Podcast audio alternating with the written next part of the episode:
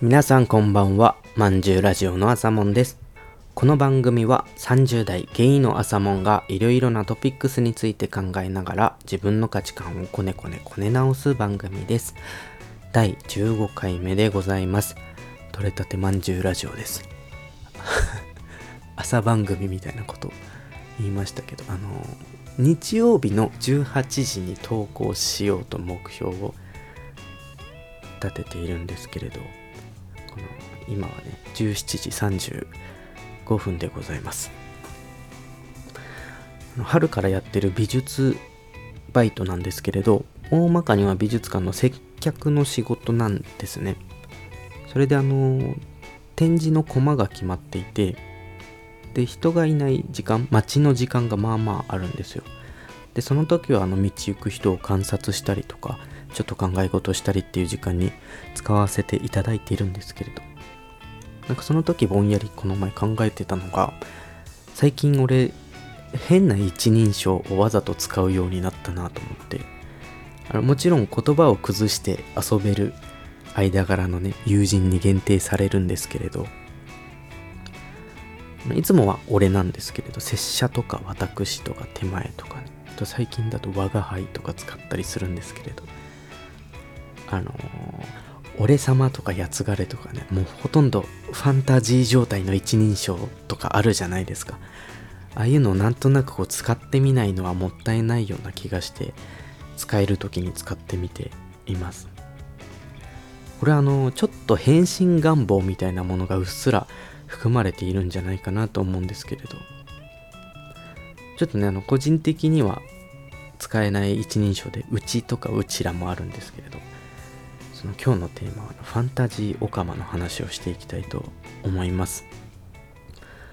オカマとは日本において心の性別が男性でありながら女装する男性または男性同性愛者ゲイを指す別称。差別的な言葉として一般的には影を薄くしたオカマという言葉ですが実はあのゲイ当事者は飲み屋さんとかだと自分たちのことをうちらオカマはとか言ったりはします。であのでもこれは自分で私ブスだからっていうのは OK だけど人にお前ブスだなって言われるのは NG みたいな話なのであんまりね使わない方がいい言葉ではあります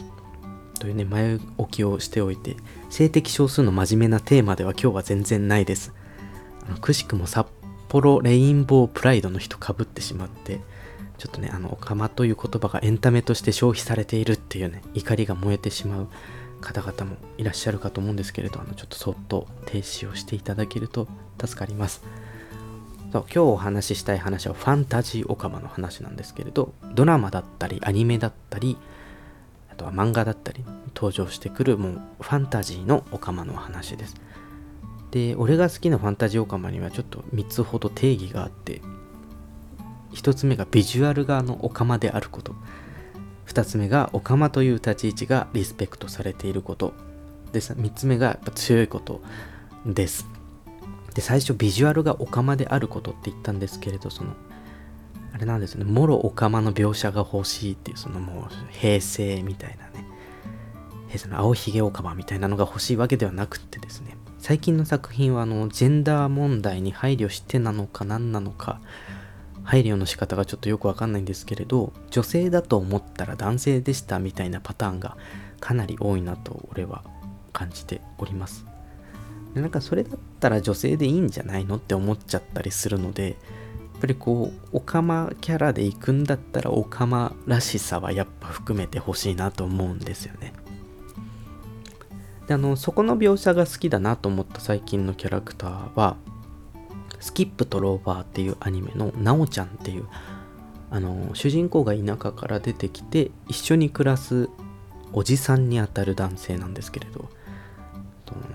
ミカっていうキャラクターのことをおミカって呼んだりとか職業があのスタイリストっていうちょっとテンプレ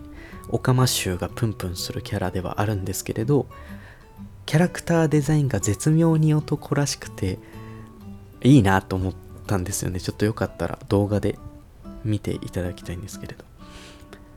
あとは俺あのアプリのジャンププラスで読んでるんですけど僕と仁義なきおじさんっていう漫画のマリンさんっていうこれもまたあの主人公のおじさんにあたるキャラなんですけれど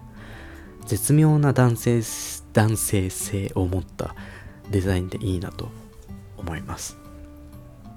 2番目オカマとしてのリスペクトがあることなんですけれどキャラクターデザインでいうとさっきの塩梅がかなり絶妙なところなんですよね。でさっきもちらっと言いましたけどあのこち亀に出てくるみたいな青ひげのオカマキャラっていうのは前時代的な消費感がすごくて俺は正直寒いなと思っちゃって嫌いなんですけれど。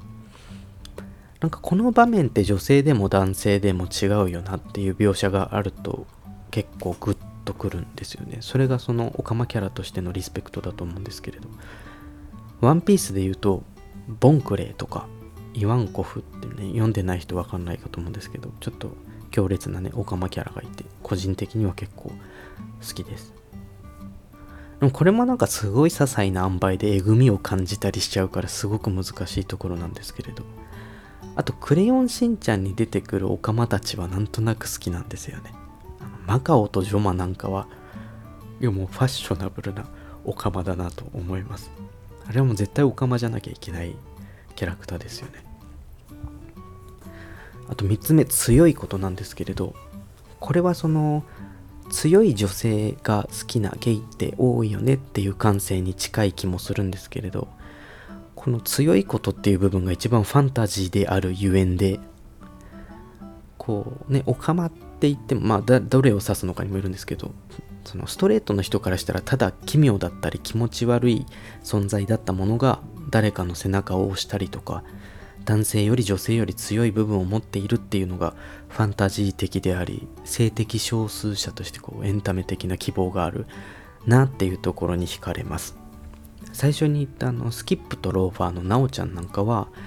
あのスキップとローファーって女子高生の話なんですけれどその女の子たちがね悩んでいるところに背中を押してあげる描写があったりとか寄り添う場面がしばしばあっていいなと思うんですよね。あのワンピースのさっき言ったボンクレーとかも主人公の窮地を救うかなりヒロイックな描写があったりしてね。それがもうこれがファンタジーオカマだなって俺は思っています。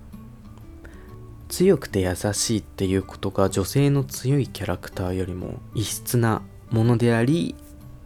さらに存在感もあるっていうところがこうくしくも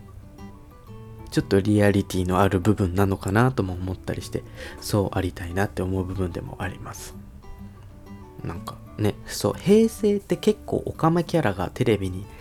出てましたよね。ミル姉さんだったりとかゴールデン X のローズマリーだったりとかかなり好きだったんですけれど。もうオカマっていうことがエンタメとして消費される時代では全然ないのでね昔と違ってテンプレの青ひげ網タイツの変態みたいなものはただ滑る時代になっているなとは思いますやっぱストレートの人から見て男性と女性の間の異形ではあり続けると思うんですよねその同性愛者っていうのは。でそのオカマっていう描写もやっぱりまだ時代がそのトランスジェンダーの